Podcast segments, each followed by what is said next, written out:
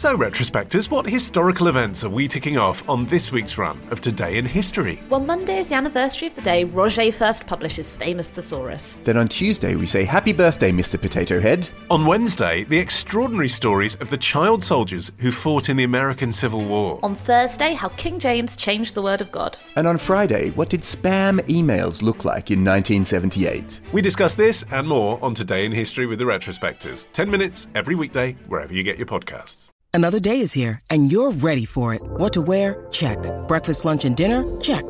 Planning for what's next and how to save for it? That's where Bank of America can help.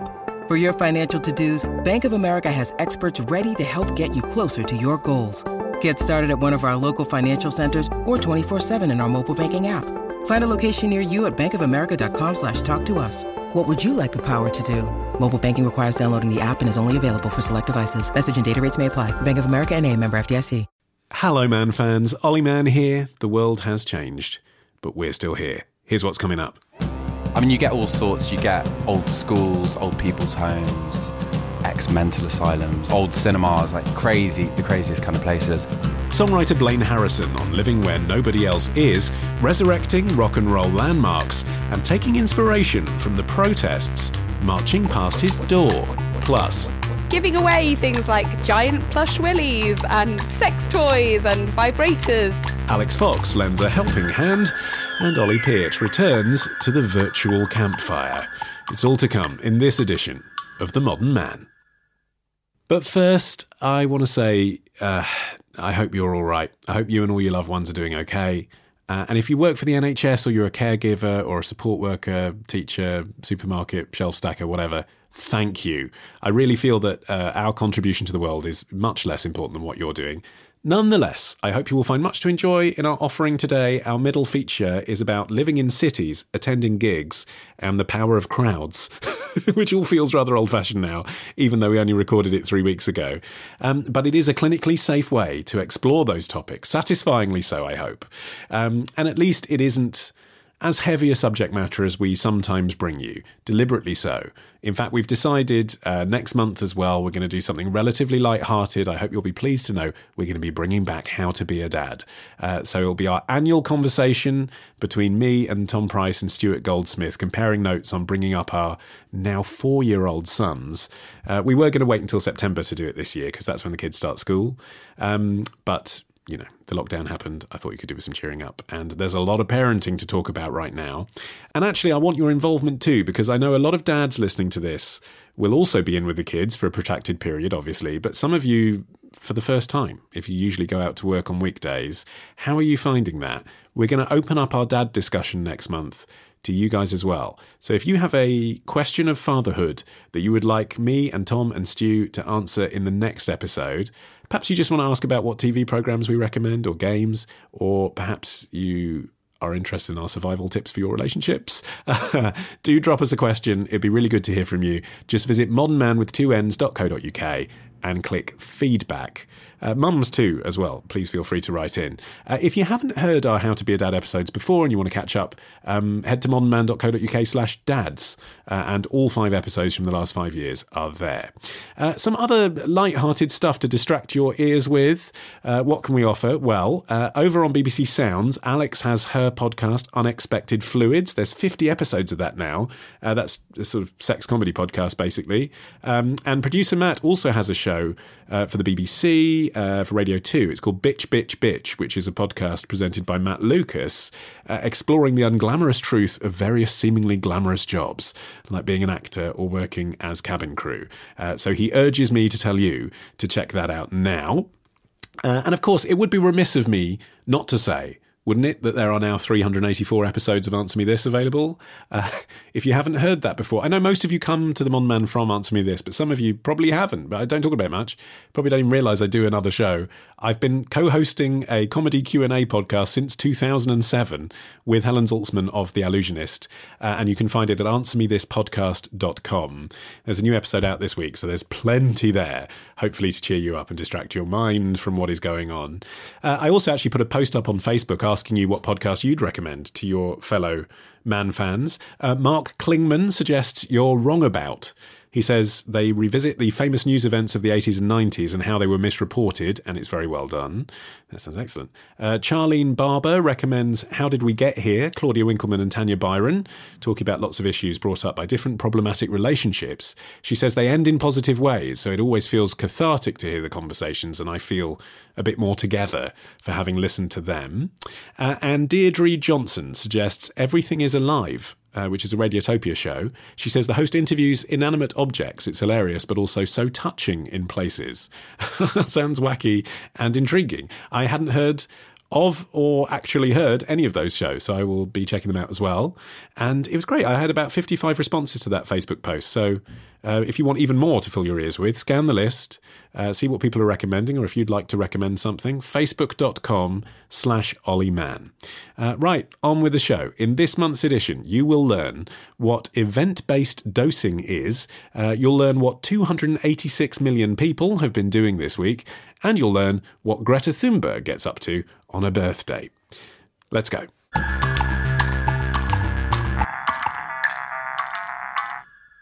Okay, time for the zeitgeist. Your trends tested with the man who says, Social distancing, what's that? I've just been in my shed for a fortnight. It's Ollie Peart. Because it is a shithole in there. What's the item that's irking you? I've got two deck chairs in there that I need to get out, and they're really irritating because they're like the old fashioned sort of beachside deck chairs, right? I don't know who invented Charming, them. not irritating. I've got some of those. Normally, they're stored like on a beachside, and then some bloke hands them out at some exorbitant price. But right now, they're clogging up my shed, and I don't know where to put them. I, I have the exact same issue in my gaff, and the answer is we are buying a shed to put the deck chairs in. You're- so you can get.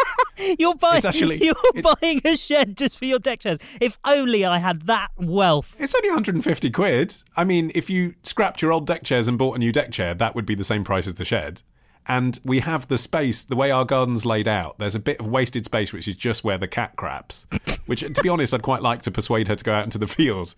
So there we can put a bike store. So that's what it is. It's not actually a shed, it's a bike store, but it will fit two of those deck chairs on their side, plus my kid's bike. That's the idea. Okay, fair enough. I'm not going to go and invest in a new shed though. I can't afford that. The problem is, do we buy it now? Because is the company still going to exist to be able to deliver it? That's the problem. I don't know whether to place the online order or not. We'll just do it. Why not? Suddenly, I'm Mr. Moneybags, am I? I can afford to spend 150 quid on a, co- on a shed that might never come.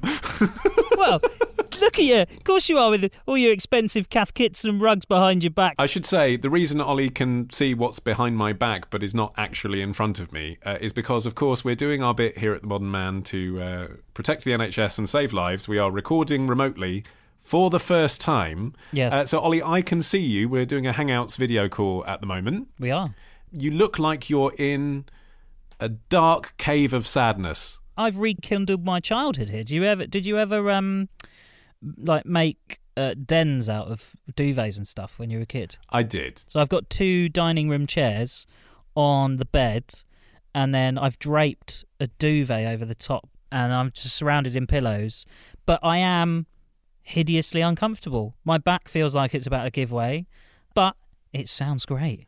The reason we're sounding so deep and warm and resonant, though, is thanks to the lovely people at Blue Microphones who have provided the acoustic technology for this to happen. So they've kindly sent each of us a Yeti X USB mic, which is sort of their mid range model in the three new mics that they've just released.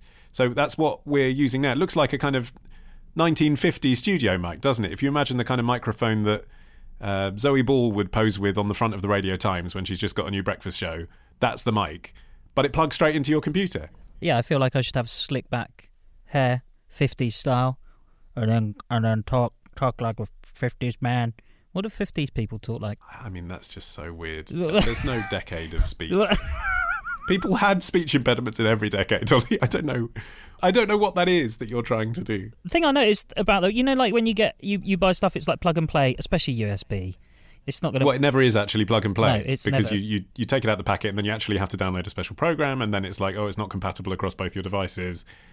But I know what you're going to say. But this is right. Genuinely, you took it out of the box and it worked. and also, at the moment, all of radio is basically running off microphones like this because they can't go into their studios, so they're having to plug these in.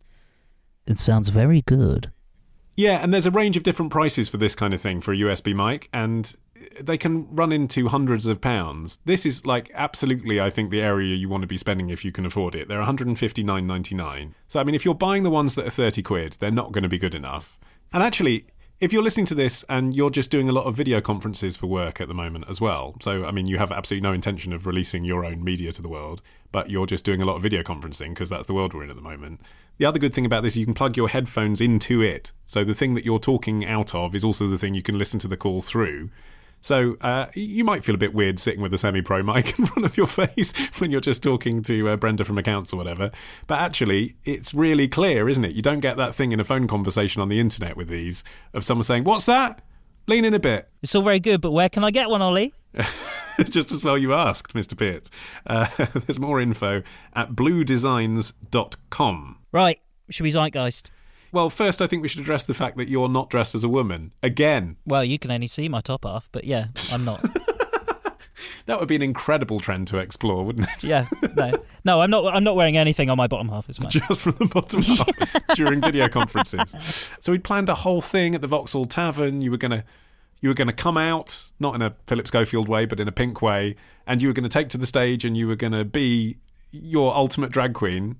Uh, and then, of course, we couldn't because we went on lockdown. So, um, apologies to uh, Matt Smith, who is the listener who wrote in, who may or may not be the Doctor Who Matt Smith. It looks like your drag challenge is the one that the one that slipped away.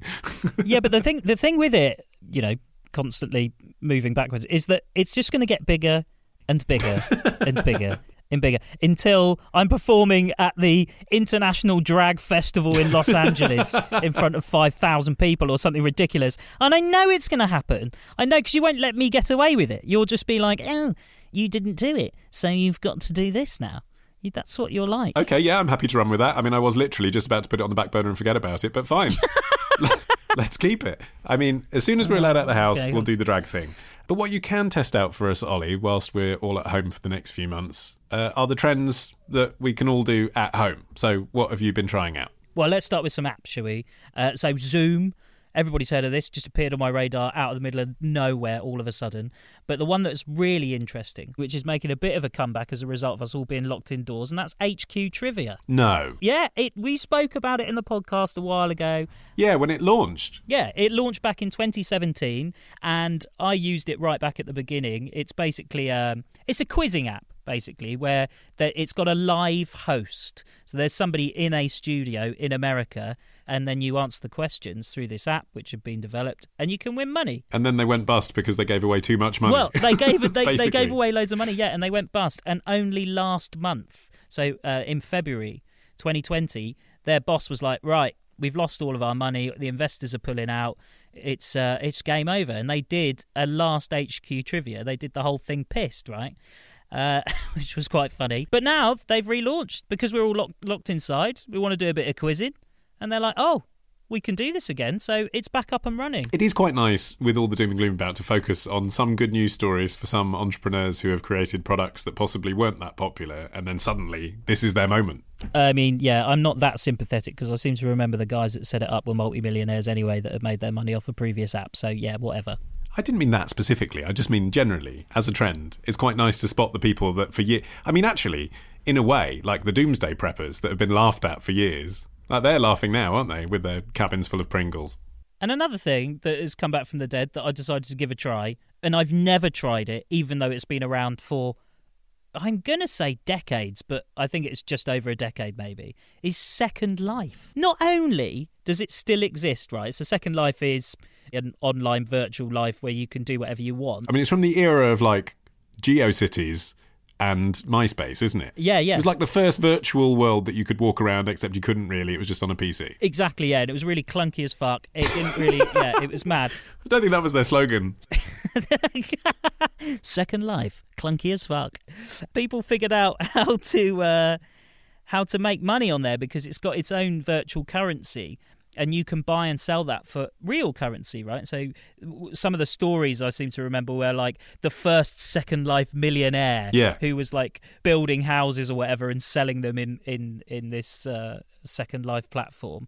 I didn't even know it still existed, right? I thought the whole thing had just completely died. How do you get on it? You have to sign up and all that kind of stuff, and then you download an, an app which gives you access to Second Life. I think it's called like the Second Life window or something, and then you can just access it from in there. And I just couldn't believe how old and primitive it is. It's like playing a platform game from 1998. I mean, it's just so bad. But I wonder if the cause of it all is not just that people want to escape into a virtual world because they've got lots of time on their hands and because obviously a lot of the stuff they're watching on the telly is pretty depressing. I wonder if also people actually want to go back to something nostalgic because I'm thinking about this because one of the things I bought this week. I haven't actually played it yet because I've had a migraine, but I'm really looking forward to plugging it in tonight. Is I've bought the the Sega uh, Mega Drive mini system thing that they re-released last year. So it was like 50 quid and it's got 40 Mega Drive games on it. Sonic the Hedgehog, Mickey Mouse's Castle, Shinobi 3, Street Fighter 2. It's because I don't play video games and I wouldn't want a PlayStation now. But for 50 quid, I, I see that and I think, I remember all those games being £30 each back in the day. So to me, that's terrific value. it's, it's a nostalgic feeling. Yeah, I, I agree. Uh, but the fascinating thing I found about Second Life is, yeah, that's fine. Maybe people are going back, but there's a large chunk of us that had all obviously thought it had completely died and weren't sure it existed. Last year, bearing in mind you can still make money on the platform, collectively the users earn, on there earned sixty million dollars. Selling what? Yeah, exactly. Selling what? I don't know. and I didn't even know there were that many people on the platform. So it's still alive and well. Um, and even if there are people going back there for sort of nostalgic reasons, they probably get booted out by the hardcore fans. And could this be the moment, finally, that you might be proven right on VR? I mean, I would say for the last three years of the show, I have been successfully proven right on this time after time. People don't want it, it's too expensive, they look like a twat. But could this be the moment that people get VR? Well, look, I uh, when I heard we were going into lockdown, I went straight onto um, eBay and I bought a second-hand Oculus Go, which is the one I tested uh, previously. How much are they going for now? I got it for a hundred quid. It was a reconditioned one, but I was like, you know, like everybody, going through a bit of panic, and I thought, I just want to get, I just want to get out and go, just be able to sort of imagine I'm outside. Um, Yeah. And it's actually been brilliant. You know, I'm a big advocate for it. I think it's great, and there has been a bit of a revival in there. So I'm not sure if you remember, but I was testing the Alt Space VR, which was a um, a social media app. So it was basically think of Facebook but in virtual reality. or sort of almost house party, but with avatars, right? yeah, You go up to people you vaguely know and you can sort of touch them. you don't you don't even go, you don't go up to people you vaguely know. You go up to complete strangers and you can talk to them. And I did that. I went up to a guy called Henry, and I just went, "Are you in here because you're self isolating?" And he was like. Yeah, I am. I do come here quite a lot at the moment. I was like, "Oh, how how much you coming?" He's like, "Every day for about eight to ten hours a day." "Oh my god!" That's quite a lot of time. That is a lot of time to spend next to a virtual campfire. It's funny though, Ollie, because I should say for the record that if you suddenly now, you know, the government clicked its fingers and you had the ability to go wherever you wanted tonight, it would not be to a bar where you'd approach a strange man and ask him what he was doing there. You're not that person. So it's strange, isn't it, that it's still fulfilling a different need in you than just simply a social thing that's been repressed. Yeah, yeah. It's it's it's less of the social thing. It's more of uh, imagining that I'm sitting in a Swiss chalet watching Netflix whilst my other half has a Zoom meeting. But there are people that are a bit more innovative than me. Uh, who are using it for useful stuff. So uh, there was an educators conference there because it had to be cancelled because no one could go, and they had two thousand people attend it in virtual reality. And I think, you know, looking at trends, looking ahead, this year Facebook are launching what they're calling Facebook Horizon, literally Facebook in virtual reality. You know, you could go in, watch videos together, play games together. So all of these things that we've just spoken about, video conferencing, playing games, watching films, all of that is just together in one place. And I've got a mate actually who lives in Saudi Arabia, of all places. And in the evenings, and this is before the lockdown, uh, Saudi Arabia is a fairly restrictive place socially. Um, so what he tends to do is he sits in his flat on a virtual reality headset and he uses Google Maps and he goes on a walk of New York. You know, if you can't get to these places and you want to see what they're like, then it is it's a good tool for that. And it's I think the thing with it, it's only to get better. And I'm still advocating it, Ollie. It will become a thing, and you're to say, bullshit, it won't happen this year. And it will. 2020 is its year. Okay, then, Nostradamus, what other trends do you think are uh, going to see uh, a second life, as it were, as a result of all of this? Well, there's some fun stuff going around on social media. Alex Horne, off of Taskmaster, is doing a Housemaster thing where it's basically Taskmaster, but you do it in your house anecdotally, right, a few of my mates are just doing live quizzes on like Facebook and Instagram themselves because they've got nothing else to do.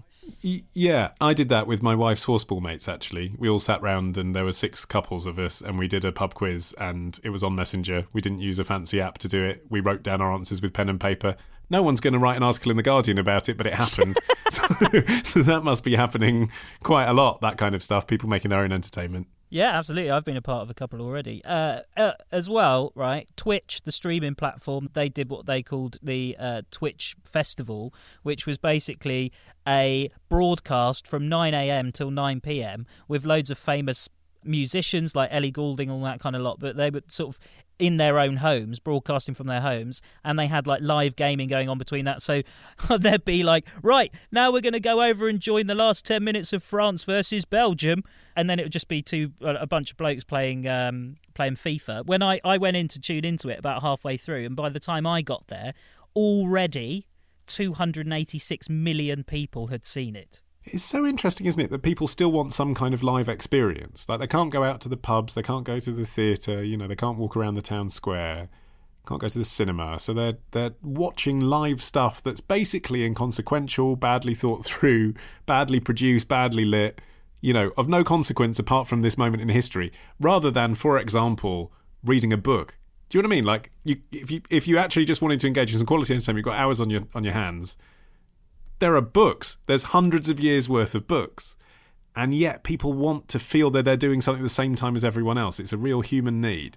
It, it is, but your the, the isolation has been forced on you. When you read a book, that is you selectively saying, I want time on my own. Now that's forced on you. You have no choice. You have to do it. And it's quite nice to just know that there are other people out there do, doing things and they're still there because you step outside on your like designated hour of exercise or whatever, and there's no one about. But that's the thing, you know, we're craving it now because we're all locked inside. It would be interesting to see how many of these things stick around when all of this goes. Will still be an appetite for it, who knows? Okay, if you've got a trend that you'd like Ollie to test from his own home, uh, we are very much opening up the inbox again because a lot of the ideas that we had for this year would be a major risk to his health or just frankly seem incredibly trite at this point. Uh, so if you have a, a, suggestion of a challenge for Ollie Peart, uh, go to our website, modernmanwith2ends.co.uk and click the feedback form uh, and fill out your suggestion there. But luckily, Ollie, we already have a challenge in our inbox that fits the bill. It's from Scott and Jen in York, and they say, the government says we can only go to the shops to buy essential food items, but what about luxury products? We can't get onto Ocado anymore, and at some point we're going to start missing our scented candles and five types of pate. Who are these people? Ollie's been foraging for seaweed in the past, so we'd like to challenge him to make some luxury products at home using materials he can buy cheaply online or source free from his local area whilst out exercising. What? Uh, Oh my god.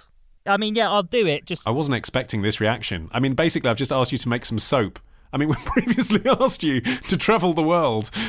soap isn't a luxury item, isn't it?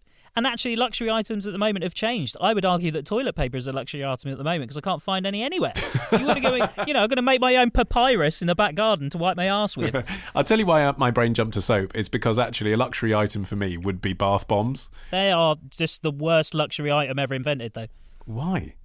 Why would you say such a thing? You run your bath right, and then your hands inevitably get wet, and then you go and pick up the bath bomb, and then it sort of sticks to your hands because it starts fizzing away when you don't want it to. Then you chuck it in, then it leaves bits in your bath, then you sit down, and then you get all like gritty bits up your genitals. I mean, for a start, you put the bath bomb in first before you fill the bath, so none of those issues come into play. It's like a Berocca. You don't need to drop it into a full bath. Uh, there is a satisfaction in watching it fizz. I feel you've deviated me from my point. My point is that I reckon I could probably make a bath bomb using, I don't know, baby oil and bits of soap and salt and things like that. but I don't. I go to Lush and I spend four pounds on a bath bomb, and actually that is really expensive. And Lush is shut, so I would like you to make me a bath bomb. But you're obviously not going to do that. So what would you like to make that's a luxury product? Oh, chocolates. Really nice chocolates. Well, I like what Scott and Jen say about um, foraging. Because you live in a pretty part of the country, probably within an hour's walk of your house, you could find, if you knew what you were looking for, mushrooms that you could eat. I mean, it's springtime, isn't it? It's probably flowers you can boil up, stuff like that. Yeah, maybe. I mean, I I live, you know, near a town centre as well. There's quite a few bins I could probably find some stuff in. Um, look, they've said scented candles and pate, so you could make that for Jen and Scott and send it to them. That you know, that would be a real treat. Yeah, but both of those products, as far as I know, use animals in them, so I probably won't. You can make a mushroom pate. By which I mean one can make a mushroom pate. We're going to find out whether you can. yeah, I can try. I'll try. Well, we'll uh, all wait with bated breath to see what you produce. see you next month, Ollie. Bye bye. Bye. Uh, coming up next, Man fans, we will explore the power of protest, amongst other things. Uh, but first, we have our record of the month. It's by South London's Lianne La Havas. It's called Bittersweet. And if you love it, get ready for the album, which drops 5th of June.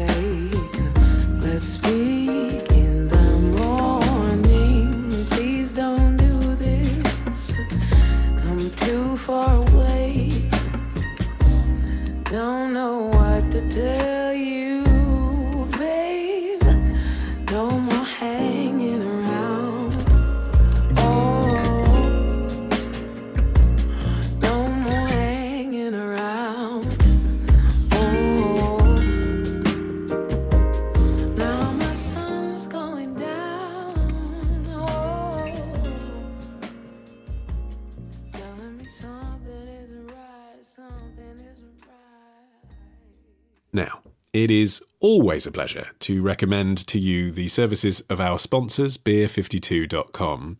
But really, in these times, I mean, I'm not going to call them an essential service, but seriously, a box of delicious craft beers arriving at your door. Uh, it happened to me today. It put a smile on my face. Kind of what I need right now. Uh, if you would like to try out their service and get 10 completely free beers and a snack and a magazine delivered to your door, then uh, visit our new URL for 2020, beer52.com slash modern. That's the word beer, the number five, the number two.com slash modern. It's a free trial, so it becomes a subscription if you don't cancel, but I mean, I would recommend staying as a member. It is quite flexible. You can choose whether you want stouts or light beers, for example. You can pause your membership at any point, and the beers are really great. And you will be supporting a lovely British business as well, based in Edinburgh. Uh, beer52.com slash modern. And thanks again to them. And enjoy your free beer. Uh, right time to meet Blaine, uh, who's someone who I actually did meet face to face. That was possible a few weeks ago. Um, but the experience is appropriately retro in this case because the conversation you're about to hear is about things that can only happen when crowds are allowed to gather communally. Uh, I met Blaine in Clerkenwell in London. Um, there was still a lot of hustle and bustle on the streets outside back then, and he was tucked away in the basement of a building that seemed very anonymous looking from the outside, just a locked iron gate. But the property actually, once you got inside, had some very historic, ornate details. And what I couldn't have imagined was that anyone could be living there. We are in what is essentially an old Victorian tram shed. Um, at one time, there was trams that went up and down the Gray's Inn Road. There's not much from the outside that makes this look like a residential property, but it is. I mean, it's residential in the loosest possible way, I'd say. I mean, so I'm a property guardian, which means that we live in buildings which are sometimes in the process of being redeveloped or are going to be knocked flat. In the case of this building, there's been a planning permission that's been online for the last four or five years, and I believe the building's going to be partly restored to its sort of original splendour and partly turned into luxury flats, which is, you know, which is a very common story in central London, obviously. So the deal is you get to live in an incredible location that you might not otherwise be able to afford. You get lots of space, Yeah. but at any moment theoretically you could get chucked out. Yeah, you can get a month's notice. And what's the rent fixed at? It depends on how big a space you choose or you get given. In the case of this building, some people are paying like about 400 a month, and then some people are paying up to about 800, 900 a month. Okay, so there are people actually living in flats on this street who are probably paying a similar amount. Yeah. What's the advantage that you get this very special building? I mean, you should describe a bit what this building's like. Yeah, well, so perhaps it's worth talking about the disadvantages first, which are like kind of they stare you in the face when you come into a property guardianship building, which is you know communal bathrooms, communal kitchens. You know, a lot of them have been kind of fixed up in a rush to, to have tenants move in. Yeah, so when you say communal bathrooms, though, they might have formerly been an office bathroom. Exactly. Or a bathroom for a butcher or something. Yeah, I mean, you get all sorts. You get old schools, old people's homes, ex mental asylums, old cinemas, like crazy, the craziest kind of places. A friend of mine lived in a communications tower right on Old Street Roundabout, and he had, he had the top floor, and it was just like, you know, money couldn't buy that view. It was Yeah. just insane. And he had it for three years, and then he was given a month's notice and had to move his whole life. That happens fairly often, but we we were quite fortunate in this case because we moved in shortly after Brexit, and obviously when the economy took a bit of a dive, people stopped spending as much money. You know, the investors sort of dropped out of that top tier in central London. Right. So we've sort of been saved by Brexit. Because it's got a spectacular kind of atrium, I guess, this old tram shed when you walk in, and you can totally imagine, yes, a speculator walking in and sort of thinking, ah, this would be a fabulous branch of Byron. Right, right, right, right, right. exactly, which it probably will be, you know, fast forward five years. So I'm a musician, I'm a songwriter, and something that I'm always looking for in a space, having lived in London for 10 years, is somewhere that I can just make my own. I can, you need to soundproof places, you need to spend some money on that, and make an environment feel like a home where you can make your art, you know? And I think being a property guardian, you've got free reign to, to do whatever you want. Oftentimes, the building's going to be demolished when you leave. So, And that you haven't just built yourself somewhere to live here. We're, we're sitting in a recording studio that, if you'd blindfolded me and put me here, which for the record I should say you definitely haven't, um, I would think was an actual, you know, professional recording studio. You've got uh, audio proof walls, sort of carpet fabric, you've got nice lighting, you've got a pretty full on mixing board. the familiar sort of basement smell. Yeah. a lot of recording studios. So that's in a way like carrying on the history of the building. At some point in the last, uh, I guess, like 20, 30 years, the building was repurposed as studios. So before it became Property Guardian building, it was studios. So there was a couple of independent newspapers that were based upstairs. There was an upholsterers that actually look after all the thrones for all the palaces. Um, which is now where I live, so that's my apartment. Did they save a throne for you? no, there was no thrones left, sadly. That is a shame. But then the basement, which is where we are now, is actually a bit of a rabbit warren of all these different spaces. The space that we're in was actually hidden behind this metal door, and they didn't have a lock when we when we were shown the building. They didn't have a key to the lock, and so we said, well, if we pay for a locksmith to come and hacksaw off this lock, could we potentially have that space? And they said, yeah. I mean, God knows what's behind there. And we got this guy in. He he he opened the door and he came in, and it was just. I mean, as you see it, all this was here. So we just had all our gear in storage, and we just sort of plonked it in. And my band started making an album. Oh, oh, hold the on. next When you say all this was here, not the carpet on the walls. yeah, everything. There was a recording studio here before. These these were all soundproofed recording studios. For what? Making thrones? How did that happen? Or no, so the different units had different businesses occupying them, and the basement was let out to different recording artists, producers. That's mad. What are the chances of that? So this studio actually belonged to a band called Death in Vegas, who had a quite a famous record called the Contino Sessions, which was done in this room, and. We didn't know this. Me and my band didn't know this when we made our album, but the vocal booth just behind us is where Iggy Pop did all his vocals for that album and Liam Gallagher. So these walls have seen. Actually, That's amazing. the other day I bumped into um, Bobby Gillespie, who's the singer in Primal Scream. We were having a little bit of a catch up, and he said, "You know, what's what's your band? What's Mystery Jets up to?" And I said, "Well." Uh, we've recently been making an album in our own studio, and he said, "Oh, are you? Where is it?" I said, "Well, it's this place called the Brain Brainyard." He said, "Fucking hell, the Brainyard!" I said, "I used to hang out there in the nineties." He said, "Those walls have seen some things." I don't know what they've seen, but Yeah. we're like the ghosts. I feel like there's ghosts that have sort of appeared in the time that we've been here on the recordings and things. You know, the property guardian thing isn't that new. For the other companies, some of the older companies, it's marketed as almost like human guard dogs for landlords. You Yes. know, so like we'll fill your building with people to keep squatters and heroin addicts out. Yeah. And that was always the that was the way it was marketed to people. Whereas I think the difference now is that it's become so difficult to obviously buy property in London and, and to rent at affordable rates that a lot of people are uh, you know are seeking new ways of living in the city and so actually it's it's from a marketing perspective it's targeted more at people looking for somewhere interesting to live. I'll tell you what actually inspired it was I read Patti Smith's book Kids. There was a point in the 70s where Patti Smith and Robert Mapplethorpe lived in this abandoned building on the Bowery in New York and they just made all their art together and they were like each other's muses and it was just like disgustingly romantic. And i thought i wish that new york still existed. I wish that london still existed. But, But actually- Clerkenwell will do. but but but you know becoming a property guardian it's it actually it does. Like you can find your own london. I think that's one of the most amazing things about the city.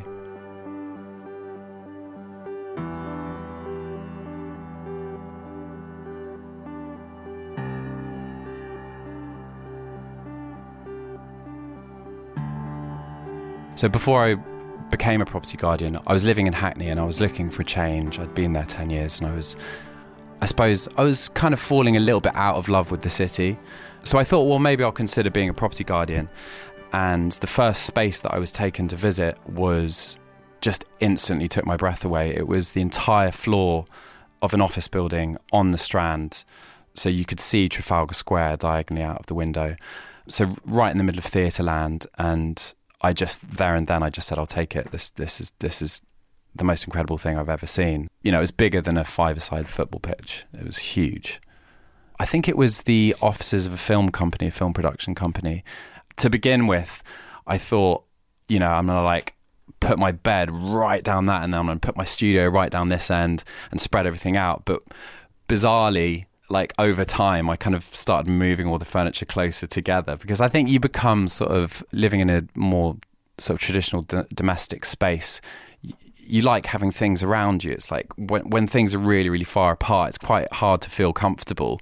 So bizarrely, in this huge space, I actually ended up living in a sort of corner of it. we had the Adelphi Theatre next door, literally next door to our office building. So I used to nick their Wi-Fi.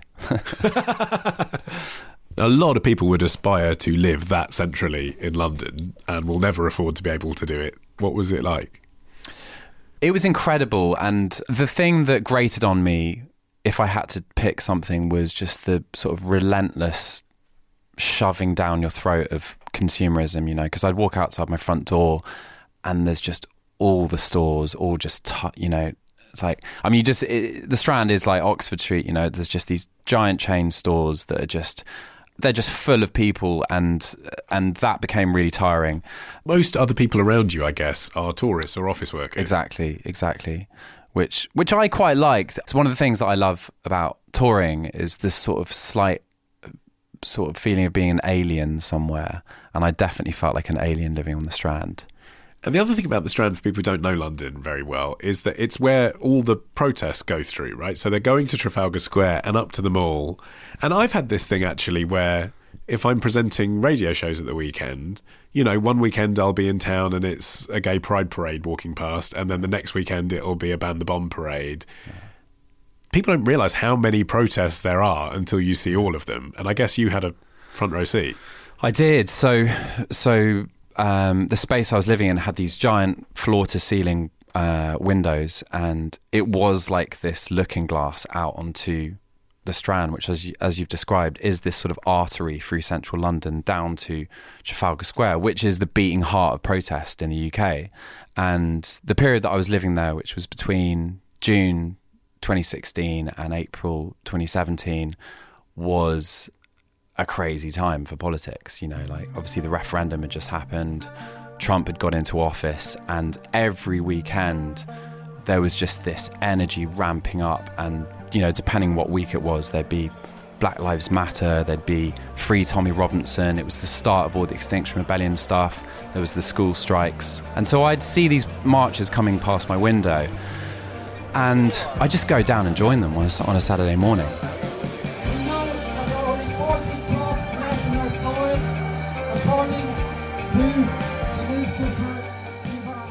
I mean, I've always been interested in protests. Like, I went on the anti Iraq war protest when I was a student, and that had a bit of big effect on me.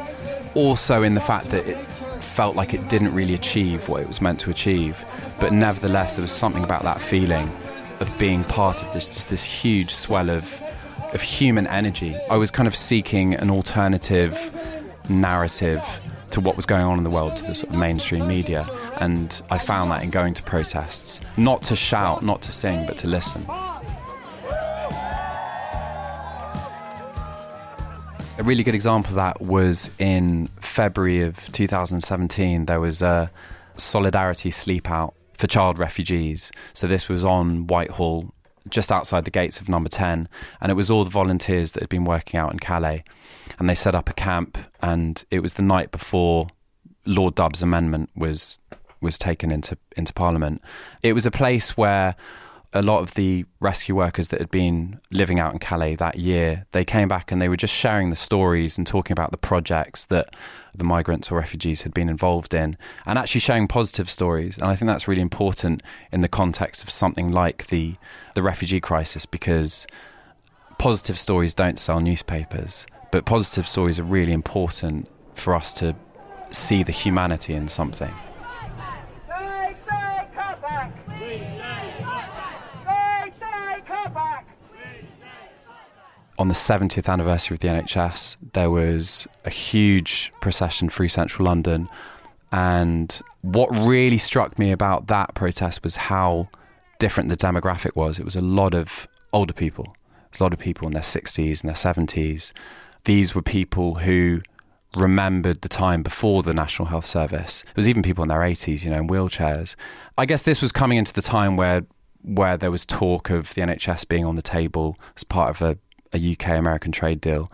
You could really feel the very genuine fear from older people that they would be left without the care that they needed, and from disabled people as well.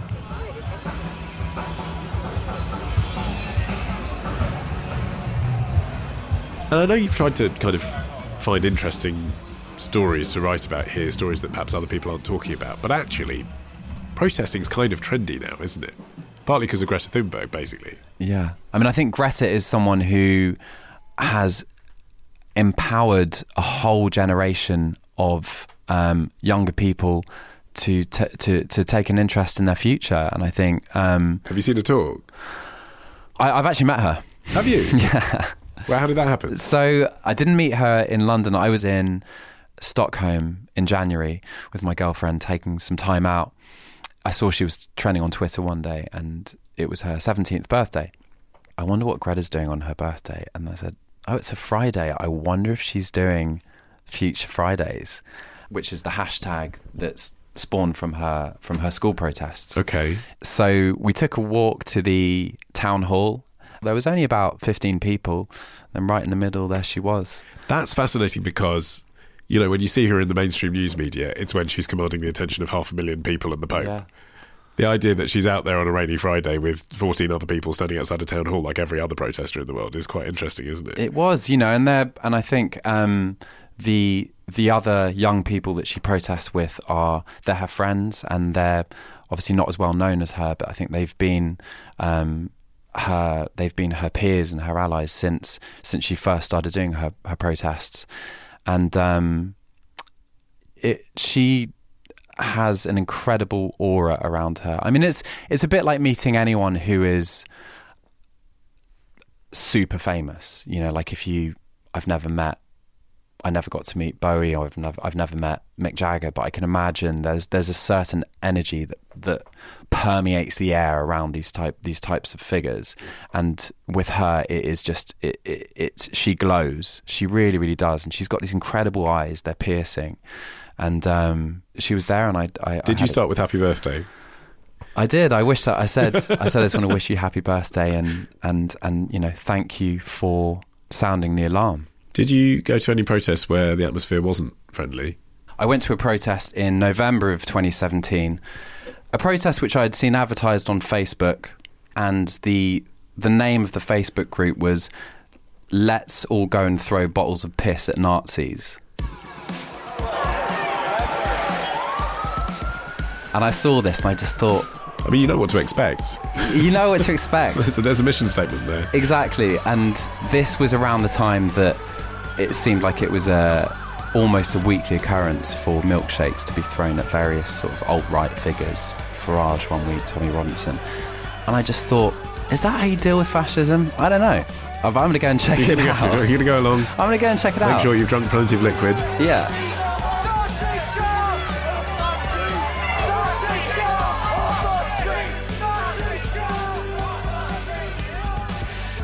What was it like? Well, it was it was bizarre. I don't go on protest to be part of a mob. I you know I, am not really interested in that. I'm interested in it, I suppose, from a more journalistic perspective.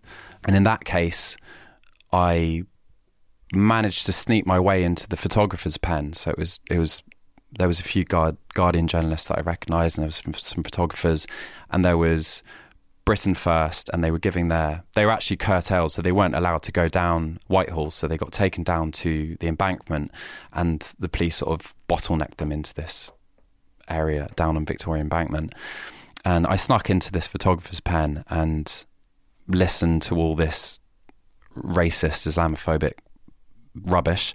On one side, there was all the protesters, and then to the right of us, the EDL came down and Tommy Robinson, and they sort of started to join the protest. But Britain First didn't want them to join their crew because Britain First is their mission statement is sort of rebranding the alt right, and they wanted to separate They see themselves. themselves from, as more legitimate, yes. yeah, they wanted to separate themselves from the sort of football hooligan view of the far right. But what you were saying is that although there's obviously some pretty toxic opinions going on in the air there between the EDL and Britain First and back and forth, and you're in the middle, there's also the guys that have gone down there as the kind of anti Nazi League people. That is also an atmosphere of intolerance, isn't it? It's an atmosphere of, for the right reasons, they think, going down and saying fuck off, which is also unpleasant. Yeah, exactly. That's democracy. We'd never really engaged with politics with our music before.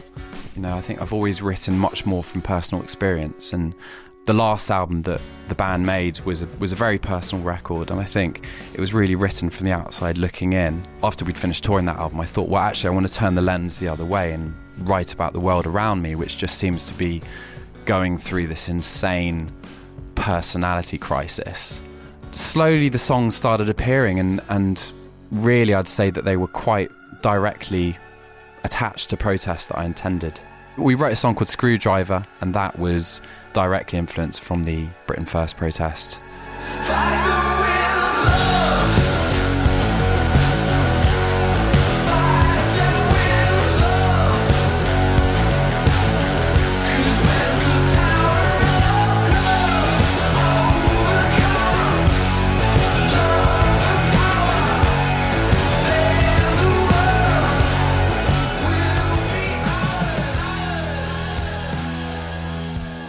There's another song called History Has Its Eyes on You, which I wrote about the Women's March in January 2017. I actually wasn't in London. I'd gone to Iceland to find some isolation, and there was no phone signal. And one day I went for a hike up a glacier.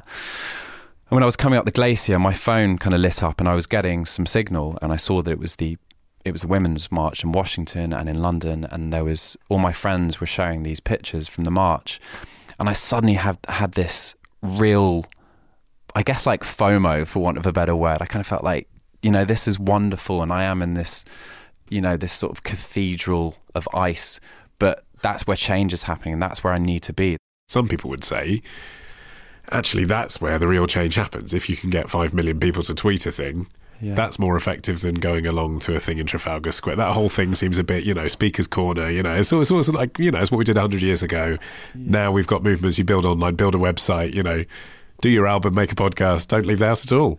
I think there's a danger in thinking like that because there is a power, there's an undeniable power that comes with standing in Trafalgar Square or in a field with lots of other people who are there for the same reason as you. There's a energy which exists in that space, which I, I think a picture on social media can't really communicate. It can carry the message, it can broadcast the message, but I think in terms of the actual feeling, you really need to be in proximity to other people to remind you that these messages are human messages. Was it from a placard, by the way? History has its eyes on you. History has its eyes on you was was a placard. Which Sounds like it. yeah, it was Well chosen. With Princess Leia. Um, over the, it was quite a famous placard actually. Something very specific about British protest placards, particularly the Brexit ones, had a sense of humour, didn't they? Which uh, it made them more authentic to me. I'm down with this sort of thing. Yeah. Girl in your eyes, I can see a child waiting for a sign that the slipper fits. Maybe one day you will find your name in lights all up the strip. Tell your story in a rhyme, baby. In time, it'll be a hit. And if the haters kill your vibe, just smile and blow a kiss. 'Cause history has its eyes on you. History has its eyes on you.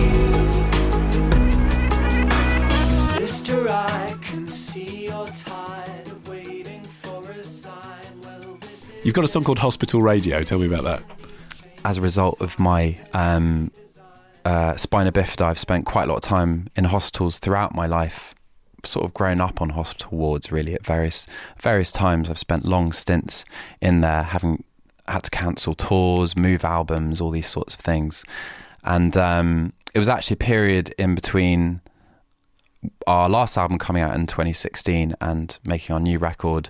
I had to take three months off to have some surgery there's still, I think, 180 hostel radio stations, which is literally somewhere in the bowels of a hospital. There's a little studio. Mean, that's probably more radio stations than there are actual radio stations in the Right, right, yeah. right, right. You know, somehow they've weathered the storms of austerity, and they've, you know, th- they still exist. There's, there's, there's lots of these um, hospital radio stations, and they're broadcasting to whoever's listening, and you don't really know who it's going to be, but they still come around the wards and they take requests. How do you listen, by the way, when you're in a hospital bed to a hospital radio station? I've never done it. Uh, there's usually like a unit. There's usually like a television, and you can just plug your headphones into it. And it's just a channel on the telly. it's just a channel, and they um, and they yeah, like they come around the wards and take requests, and they do like quizzes, and they do, you know, they chat about what's on the menu. Did you ask for mystery jets? I didn't. No, I didn't request any of my own music. Did they know? No, I, I, I, I like to I like to keep my anonymity in hospital. No, you could have given them an exclusive there. That could have been a big break.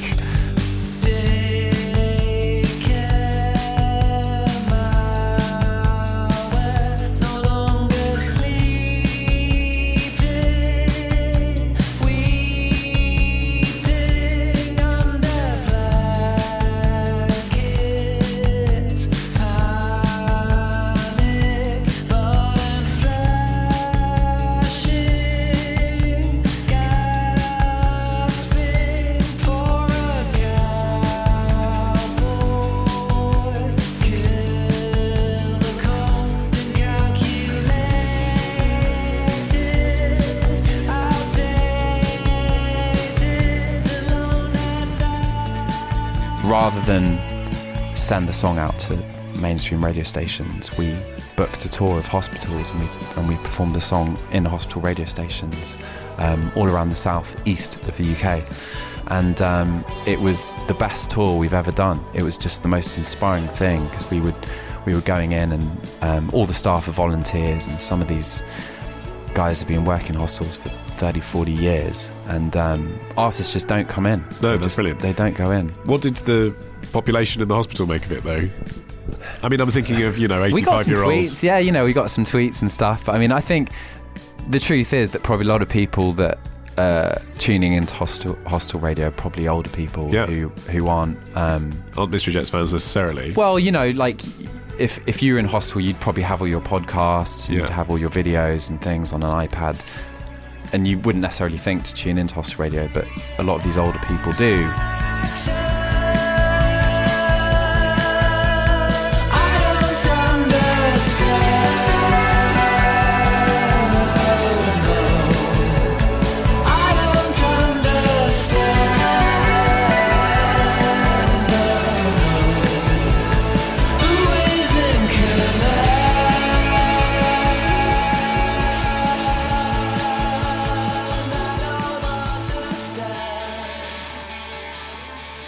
Now, you've been doing some campaigning yourself recently. So you were born with spina bifida. Yeah. and you said before you weren't very political before.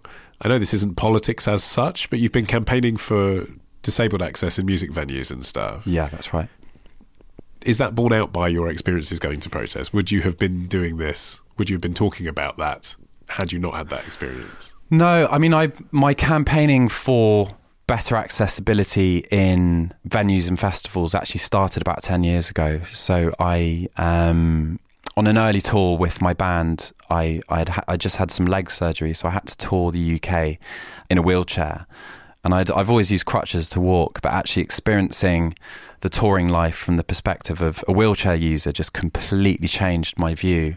Accepting that I needed to ask for help for everything, you know, whether it was getting up a flight of stairs into a venue, whether it was loading equipment, whether it was physically getting on stage, I needed help with everything. And I realized that the these spaces, the, which should be cultural spaces, just aren't really set up for performers that don't fit the mold, you, you know, the sort of standard mold. And I thought, well, you know, I, I'd, I'd never wanted my disability to dominate people's view on what on my music, on the music that my band makes. But I, after that tour, I thought, well, for a young wheelchair user who wants to get into music, what examples are there out there? You know, like when was the last time you saw someone accepting a Brit Award with a white cane, or you know, someone in a wheelchair accepting a Mobo? Like it, it, it's just it's not seen in the public eye. And I thought, well, you know, I guess I'm up here and I've ended up being on stage and I'm I'm a crutch user. So if that can you know if that can um, help me open some doors for the next generation of artists to come through who don't fit the mold, then you know I think I felt I suppose a calling just to sort of see what I could do to help.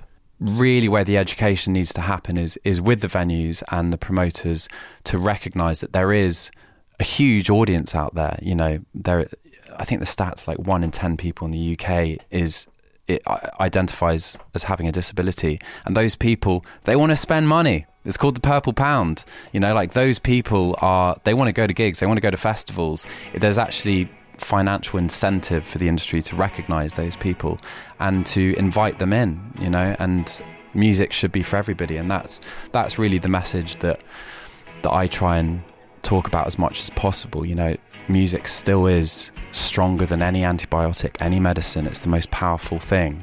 It can lift you out of whatever situation you're in. It can empower you in whatever's going on in your life. And we need to make music accessible for everybody. Blaine Harrison of the band Mystery Jets. Their album A Billion Heartbeats is out on April the 4th. If you'd like to suggest a future guest you would like to hear me interview on this show, you're allowed to put yourself forward as well. Uh, visit modernman with two ends.co.uk, click feedback.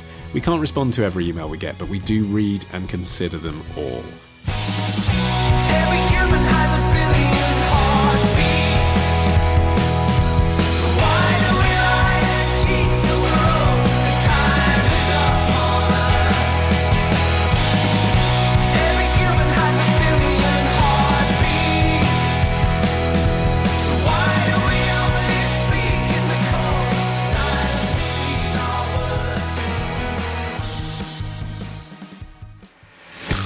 If you can afford to support us financially, please do.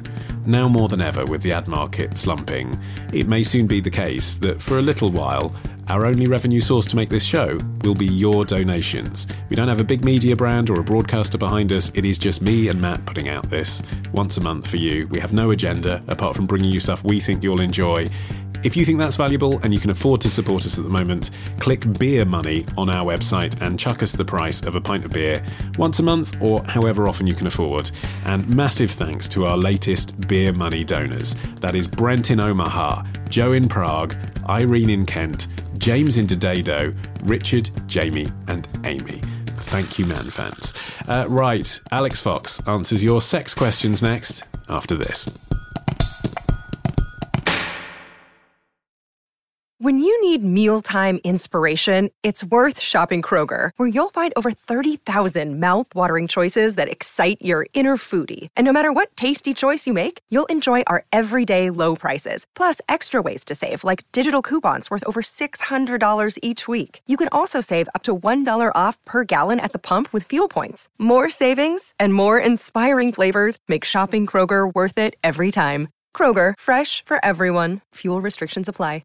Right, forget about love in the time of cholera. It's time for sex in the time of coronavirus with Alix Fox. There may or may not be some collars, depending on what you're into. Uh, tell us something fun. Give us some escapism. What's going on in sex world? Well, I have actually set up a little hashtag, Lixa's Little Helping Hands, because I thought everybody needed a bit of positivity around this time. So uh, uh, if you. See, helping hands in porn is a very specific niche, isn't it? yeah, I'm not being that. You're not offering that. no, I'm, I'm not offering to put my digits on anyone's widgets. Um, no, this is just something I'm running on my social media accounts, particularly on Instagram, giving away things like giant plush willies and sex toys and vibrators and links to interesting podcasts. And I just think that, like willies, moods are better when they're up. Mm. So, so I'm trying to imbue some positivity into the world, Ollie. Um, and if people are bored at home, they can also tune in and see me on E4's new series of The Sex Clinic, where I'm chatting about things like how to have sex comfortably if you're someone that suffers from Crohn's disease, pegging, and uh, new masturbatory techniques. Um, I do have a bit of a love hate relationship with that show, I've got to admit. I'm really grateful to be on it. I think it's brilliant that it uh, encourages people to talk more openly about things like STI testing and, and sexual tastes and, and be honest and frank about those things in a non stigmatized, shameless manner.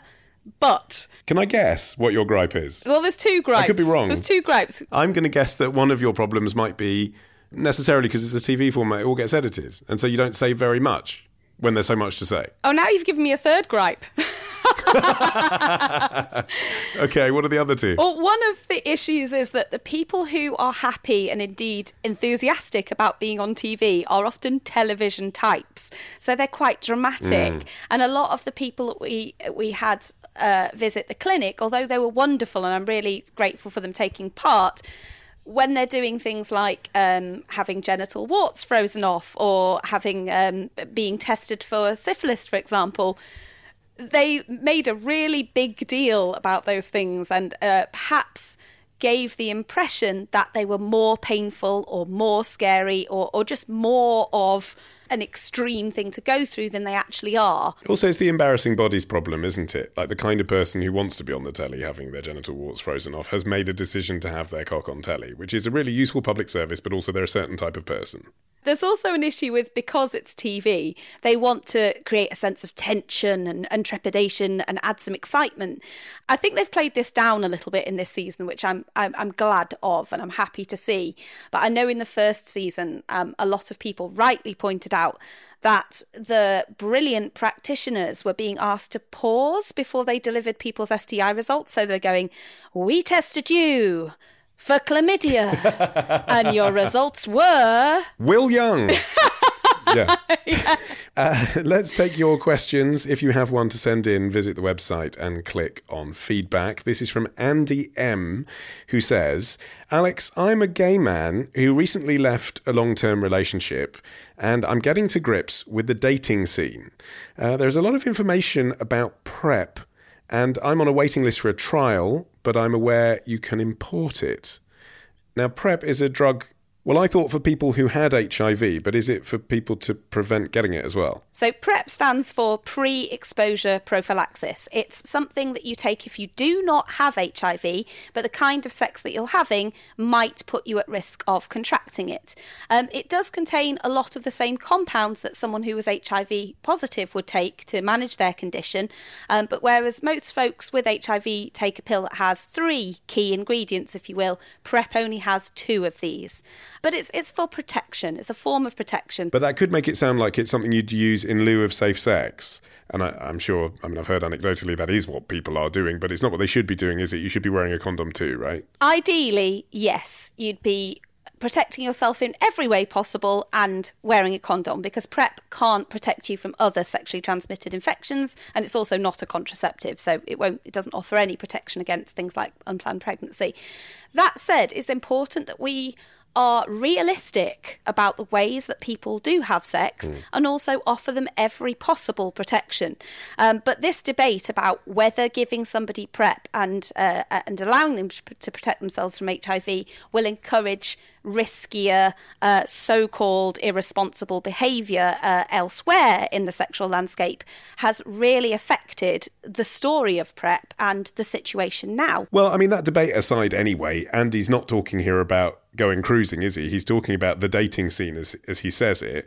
And the rest of his question is whilst I'm not planning on being unsafe, uh, protecting oneself seems a sensible approach, but I'm having to wait. I wanted to know is it safe to import PrEP? How can you be sure that the drugs you get are real? And are there any drawbacks to taking them? Okay, um, well, given that we know that PrEP, it's been proven to be a badass, awesome drug that offers a huge amount of protection against contracting HIV, you would hope that that was available on the NHS, right? But there's a long story here that explains why it hasn't been until very lately. In fact, the, the rules have changed in very, very recent times, just in the last month or so. Um, to get the real lowdown on this, I spoke to a guy called Will at prepster.info, who are a team of, as they put it, educators and agitators who tell people all about PrEP, give them proper knowledge, and also campaign for full access to it. So, PrEP first came uh, into the world around 2012 when in the USA, the FDA there approved it uh, as a protective mechanism against HIV. And understandably, people in the UK, folks in England, wanted to know why they couldn't get their mitts and their bits on this amazing medication that can really change and save lives. Um, but clinicians and policymakers here in the UK said, right, we need some more evidence. Uh, we want to um, do our own trials and investigations here uh, just to make sure that this is going to go as planned. And a bit like you, the raised Ollie the idea that you know maybe people using prep might have unsafe sex in other ways you know is that going to cause knock-on issues it, it is are the benefits that prep brings also going to come along with problems um, so in 2013, they ran a trial called Proud. Um, it was only in about 13 clinics in England, most of them in London. It initially involved people being split into two groups to compare the way that they acted, but the ones who were given PrEP earlier, it was so effective that it was actually deemed unethical to continue the trial that way and not provide PrEP to, to group two. The problem with giving medicine to everybody that needs it when it's preventative like that, um, at the time the patent was held by, get this, Ollie, a medical company called Gilead, which, if you're uh, aware of the work of Margaret Atwood, is um, quite a foreboding name. They owned the patent on this drug. Um, there's only one form of, of PrEP at that time, and it was extremely costly. So it ended up being a, a series of, of court cases uh, of uh, Public Health England and, and NHS uh, basically working out who was going to pay for this. Should it be local authorities? Should it be the NHS? Long, long story, lots of campaigning from um, primarily LGBTQ groups, but lots of HIV activists. But eventually, uh, Public Health England actually came up with a, cle- a quite a clever solution where they said to uh, the NHS, look, we do need to roll this out, but why don't we do it as a second type of trial? Because under international laws, if you're running a research trial, you're allowed to use a cheaper generic version of a drug if it's available, which it was in this case, rather than the patented one. So this allowed them to circumvent the patent, uh, and that led to the launch of a second trial, which is still running, which is what our listener is referring to, called the Impact Trial. There are 5,000 places left on that impact trial. That would be usually your first port of call. Try and get one of those if there are places available in a location near to you. Um, however, all of that has changed quite recently because Health Secretary Matt Hancock has um, announced that £16 million is about to be released to cover the clinic related costs to now get PrEP to everybody who needs it on a non trial basis. Okay, so this question then is a little bit old because it sounds like Andy is going to be able to get his hands on PrEP. But for those who are looking abroad at the stuff that you can import, what do you know about that? That is still actually going to be very, very relevant because whilst it's great that these funds have been given, it's going to take the, some of the clinics who haven't been included in the trial so far, it's going to take them a while to get all this stuff up and running. So if you can't get on the current trial, buying online can actually be a very good, legitimate way of getting that medicine, provided that you know that the place you're sourcing it from is legit. And this is where Prepster really come into their own. What they do is they do secret sales. So they buy and test prep from all sorts of, um, of outlets uh, all over the internet. They import it from various different countries. Um, last year, they did independent lab tests on 14 supplies of prep um, from the six main sellers that they recommend and found absolutely no evidence of fake fake prep. So if you go to their at the site that they work with, which is iwantprepnow.co.uk, then you can get prep shipped in from abroad or there's a there's a number of places that you, you can get it from online or they also recommend shops in London where you can go and buy it.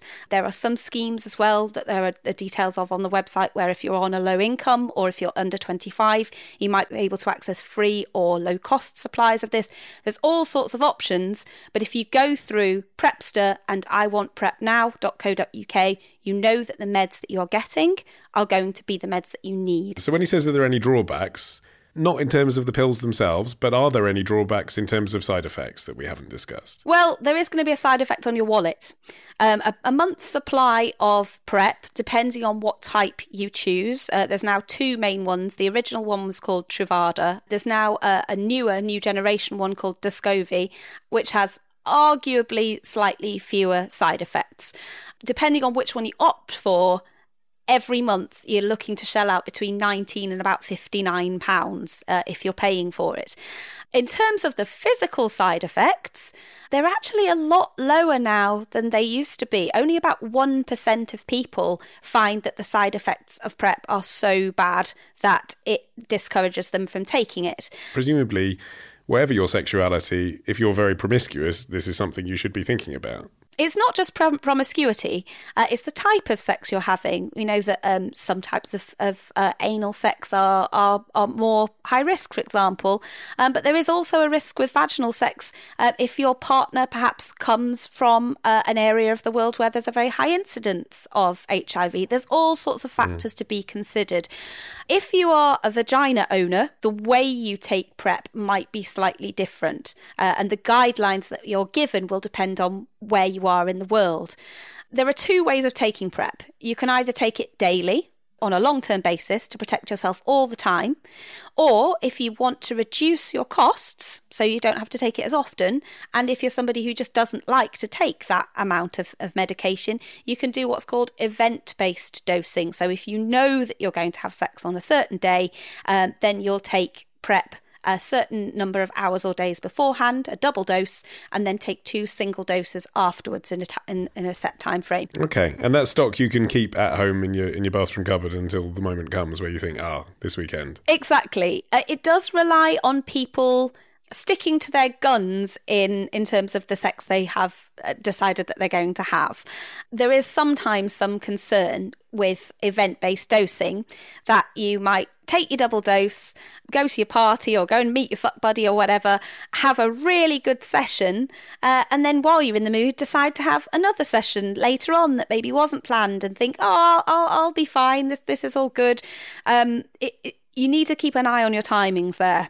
So, if you're someone who thinks you might get carried away with lust, long term dosing rather than event based dosing might be better for you.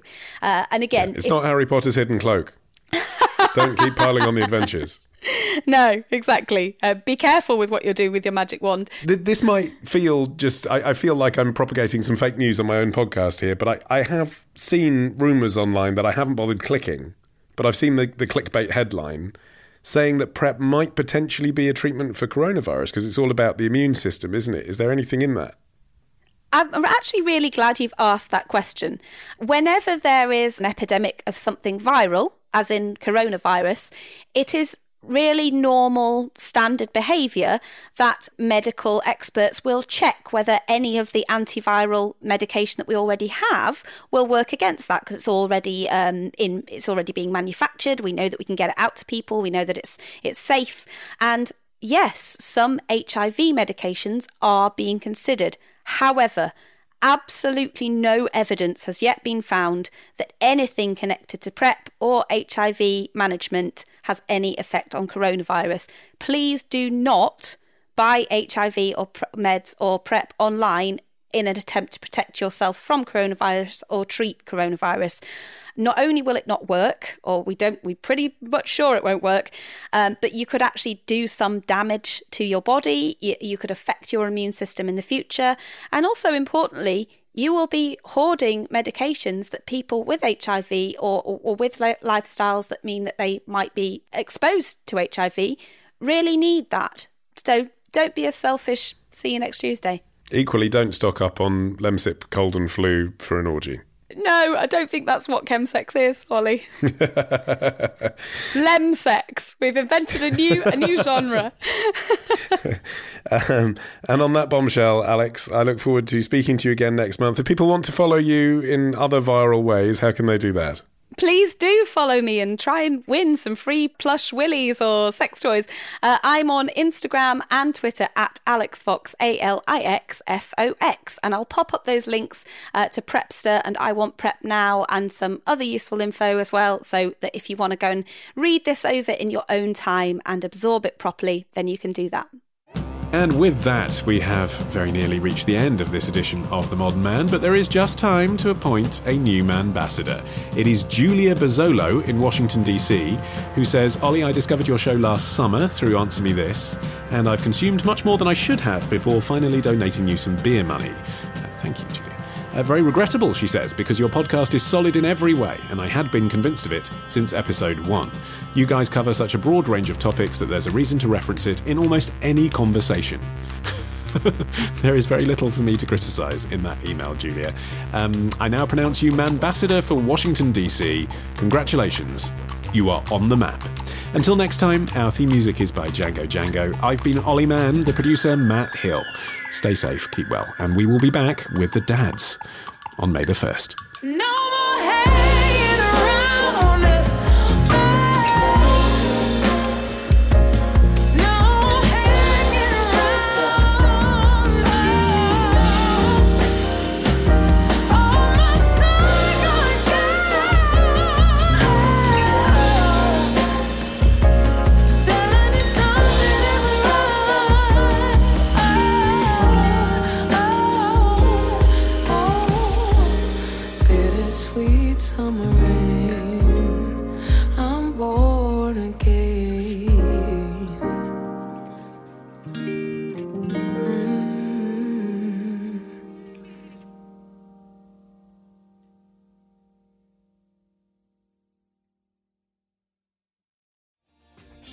Hi, my name is Kay Adams, and to be honest, I'm not so good with the ageing process, so I enlisted my old chum, the filter free Cara McKenzie, to advise. Could you imagine being a porn star? The room would need to be really hot for me to strip off. To be honest, she's not much help, but she is rather amusing.